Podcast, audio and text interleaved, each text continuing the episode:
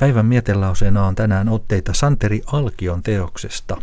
Yhteiskunnallista ja valtiollista valikoima sanomalehtikirjoitelmia vuosilta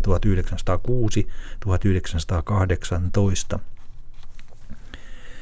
Ja 1916 maalaisliiton poliitikko ja kirjailija Santeri Alkio vaati sairaanhoitajille lisää palkkaa. Sitä mukaan kun kansa on lakannut noituuden ja taikuuden kautta etsimästä apua sairauksien sattuessa, on kysyntä uuden aikaisen tieteellisesti perustellun sairauden parantamisen ja sairashoidon tarve käynyt yleisemmäksi. Nykyaikainen lääkäri on kuitenkin siksi kallishintainen, ettei sellaista ole vielä voitu moneen maalaiskuntaan puhtaasti taloudellisista syistä saada.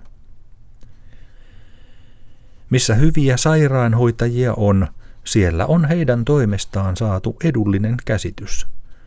Tämän kirjoituksen tarkoituksena oli huomauttaa kuntien johtomiehille useampien sairaanhoitajavirkojen asettamisen välttämättömyydestä.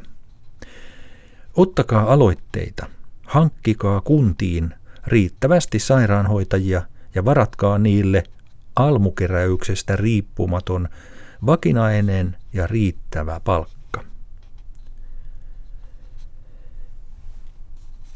Päivän metelauseena oli jo reilut sata vuotta sitten kuntien hoitajamitoitukseen kantaa ottaneen Santeri Alkion tekstiä teoksesta yhteiskunnallista ja valtiollista valikoima sanomalehtikirjoitelmia vuosilta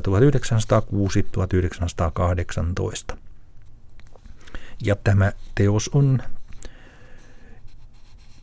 ilmestynyt 1919, sata vuotta sitten siis. Pianon puolen päivän hetki.